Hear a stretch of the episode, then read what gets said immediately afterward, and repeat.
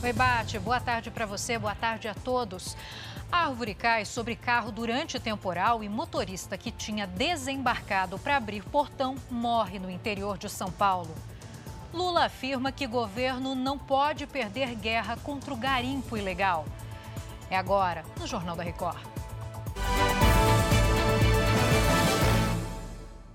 Oferecimento Bradesco. E para você, o que vem primeiro em 2024? O presidente Lula defendeu hoje o uso de todo o poder da máquina pública contra o garimpo ilegal. A Narla Aguiar chega com os detalhes agora. Oi, Narla, boa tarde. Boa tarde, Giovana. A declaração de Lula aconteceu após uma reunião ministerial para cobrar uma solução para a crise humanitária na terra indígena Yanomami, em Roraima, que ainda sofre com a volta de garimpeiros e madeireiros ilegais que já foram expulsos do local.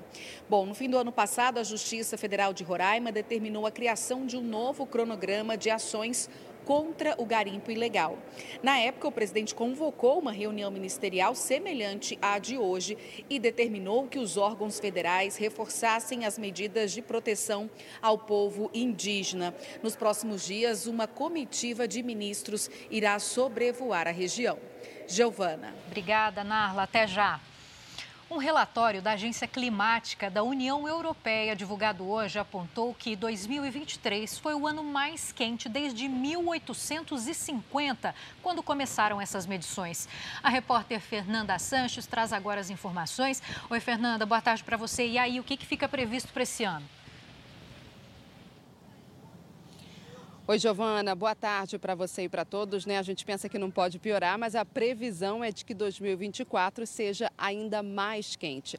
Aqui no Rio, o verão mal começou e ontem a cidade já registrou recorde de 52 graus de sensação térmica. Fatores como a emissão de gases do efeito estufa na atmosfera e a influência também do fenômeno El Ninho sobre a temperatura das águas do Oceano Pacífico ajudaram a impulsionar esse aquecimento geral no planeta. Giovana. Obrigada pelos detalhes, pelas explicações, Fernanda.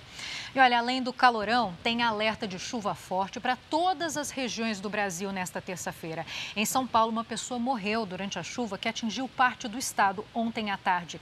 Adriana Perrone chega agora então com os detalhes. Boa tarde para você. O que é que aconteceu com essa vítima, Adriana? Oi, Giovana, boa tarde. Uma árvore caiu em cima do homem de 58 anos e também do carro dele. João Carlos de Arruda Ming morreu no local em Itupeva, interior de São Paulo. A esposa contou que a vítima tinha saído do carro para abrir o portão da garagem de casa no momento em que o acidente aconteceu. O portão era automático, mas faltava energia por causa da chuva. O temporal derrubou ao menos 290 árvores na capital paulista e uma estrutura metálica no Parque do Ibirapuera. Quatro pessoas pessoas ficaram feridas no parque que permanece fechado ainda, Giovana. Muita atenção para essa chuva que inclusive cai agora, né, Adriana? Muito obrigada pelas informações. E eu volto daqui a pouco com mais notícias para você. Até já.